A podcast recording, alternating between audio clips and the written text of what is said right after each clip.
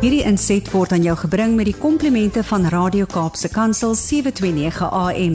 Besoek ons gerus by www.cape pulpit.co.za. Goeiedag Dimitri en luisteraars. Dit is weer tyd vir my om twee heerlike Afrikaanse boeke op ons boekrak te plaas. Die eerste een se titel is Getuie van tyd, geskryf deur Helena de Plooi. En die tweede een, Rooi letterkind, geskryf deur Sandy Skuman.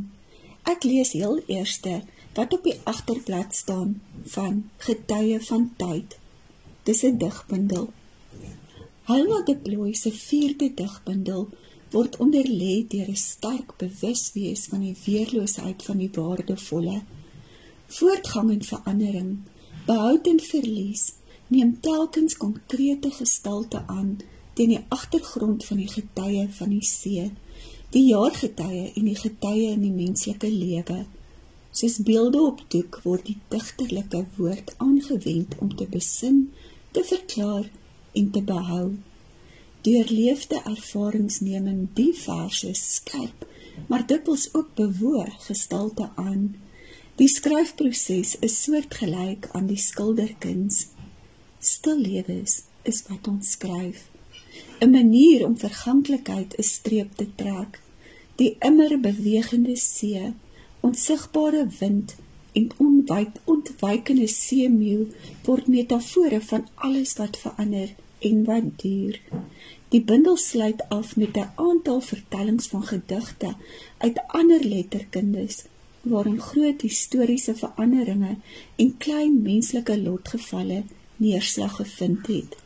Nou, Helena de Plooi was hoogleraar in Afrikaanse letterkunde aan die NWU en het benewens talle akademiese publikasies ook 3 digbundels vertalings uit Nederlands, 'n versameling van die briewe van professor Elise Botha en 'n roman gepubliseer. Sy en haar man, professor Dries de Plooi, woon tans in Jeffreys Bay. Ek lees 'n gedig op bladsy 38 getiteld Mis.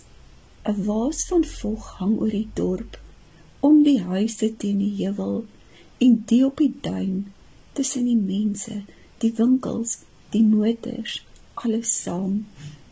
Op die strand is daar tussen die sproei en die branders 'n mystieke gesprek van water tot water.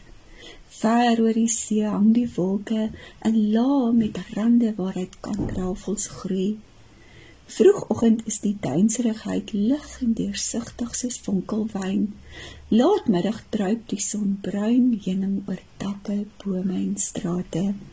Snags vou die mis soos 'n mantel om alles wat leef en wat is wit en grys vrouens wys dat alle bestaan boosheid en sagtheid liefde en haat in een ruimte voortgaan saam in een nevel gedui en die nevel se vlerke sprei sodat hy die grootste geheim jaloers onder sluiers bewaar hoe mooi is dit nie die tweede titel rooi letterkind deur Sandy Skuman is ook 'n pragtige, hartroerende boek wat regtig waar 'n mense se binneste sommer so aangryp. Dan Sandy gaan ook na my opname gaan sy ook vir ons kom vertel bietjie meer oor haar skryfproses en hoe en hoekom hierdie boek tot stand gekom het. Ek lees wat op die agterblad staan. In 2016 lees Sandy Skuman van 'n vermiste kind op Facebook. Salig onbewus daarvan dat sy 'n paar weke later die kind in lewende lywe sou sien in 'n ontmoeting wat haar lewe vir altyd sou verander. In Rooi Letterkind word die leser op 'n reis geneem vanaf die vertrekpunt een oggend voor 'n kerkdiens tot by 'n Moedersdagkaartjie meer as 5 jaar later. Wat tussen die vertrekpunt en die eindpunt gebeur? toets Sandy se geloof, haar huwelik en haar kapasiteit vir liefde en vergifnis ver bo haar eie verwagtinge. Wat maak jy met 'n kind wat aanhou om teen jou liefde te beklei? Hoe help jy haar deur die slaggate van die lewe as jy self nooit daardeur is nie? Dit is maar twee van die vele vrae wat Sandy haarself onophoudelik vra terwyl sy verbeete vasklou aan 'n rooi letter datum, 'n halstarrige kind en 'n hart wat, so voel dit vir haar, gereeld uit haar borskas geruk word. Saam met haar eie verhaal is daar ook ander stories wat vertel word. Stories van haar kind se herkoms, van gebrokenheid en van straatmense, kriminele en 'n drakhuis sonder reëls of taboes. Anshin Konradi skryf: Om ma te wees is 'n rooi letter uitdaging. Bloedspore op die hart is onvermydelik. Maar wanneer die kind boonop unieke uitdagings bied, word die reis brutaal en hartverskeurende.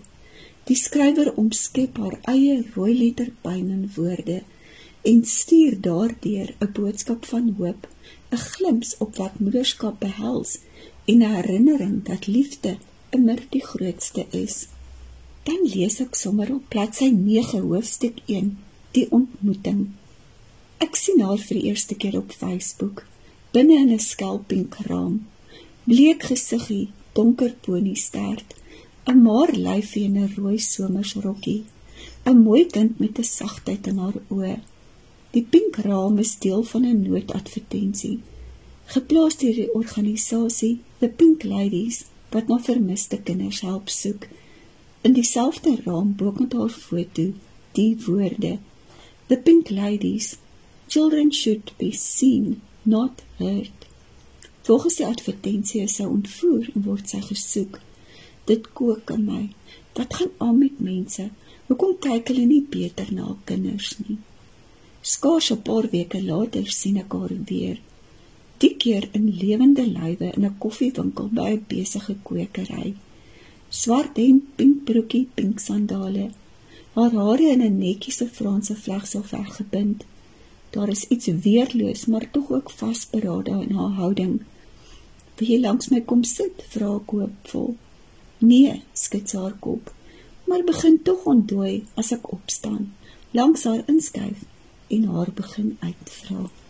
Tot sover. Skaf gerus hierdie twee pragtige boeke aan. Getuie van tyd deur Helena te plooi en 'n rooi letterkind deur Sandy Skuman. Dit is regtig pyk leesstof. Tot volgende naweek, dan bring ek nog twee boeke en plaas dit op ons boekrak.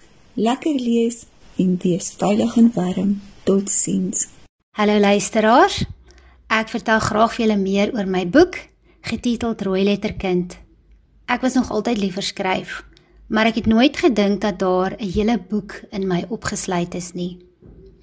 En die aanvanklike gedagte met die skryf van die boek was nie om dit te publiseer nie. Ek wou 'n boek skryf vir my kind wat na ons toe gekom het in pleegsorg toe sy 9 jaar oud was. In die hoop dat ek vir haar 'n brug kon bou vanaf haar vorige lewe tot by ons. Haar vorige lewe was baie chaoties. Sy het in 'n dwelmhuis gewoon en die aanpassings in haar nuwe lewe saam met ons, waar daar skielik baie reëls en streng grense was, was vir haar ontsettend verwarrend en moeilik veral toe sy hoërskool toe is. Ek wou ook haar geskiedenis dokumenteer of boekstaaf terwyl daar nog mense was wat haar storie kon vertel. So ek het uitgereik na familie, na mense wat voorheen 'n lewe met haar gedeel het. En hierdie deel, die navorsingsgedeelte was my baie lekker en interessant. Maar soos wat die manuskrip gevorder het, het haar storie toe begin om ons storie te word en het ek begin besef hoe terapeuties die skryfproses vir myself is. Want die pad saam met 'n stikkende kind kan baie uitdagend en selfs uitmergelend wees. En net om oor ons ervarings te kon skryf, het my baie gehelp om met ander oë na dinge te kyk en om sekere gebeurtenisse vir myself te kan verwerk. Ek het myself, ek het onderneem om so eerlik as moontlik te probeer wees oor hierdie reis en om so min as moontlik dinge onder die mat in te vee. En ek vertel ook in my boek van my worstelinge met God en my baie gesprekke en vrae aan hom oor hoekom hy sekere dinge toegelaat het. Selfs nadat die manuskrip voltooi is, het ek baie gewroeg oor die uitgee daarvan. Ek was in daardie stadium deel van die Sanctuary Skryfskool onder leiding van Stefan Skutse en Stefan het my net bly aanmoedig om die boek aan uitgewers voor te lê. En hy het net bly sê iemand moet jou storie lees.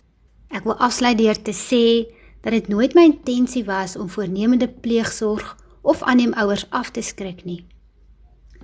Mense vra dikwels vir my en my man, nadat julle alles weet, sal julle dit weer doen? Sal julle weer deur alles gaan as julle kon kies? En my antwoord is ja. My hoop is net dat indien jy dit oorweeg of reeds in die proses is, dat jy sal besef hoe broos en kompleks hierdie reis kan wees. Hierdie is beslis nie 'n reis wat jy alleen moet onderneem nie. Hierdie inset was aan jou gebring met die komplimente van Radio Kaapse Kansel 729 AM. Besoek ons gerus by www.cape pulpit.co.za.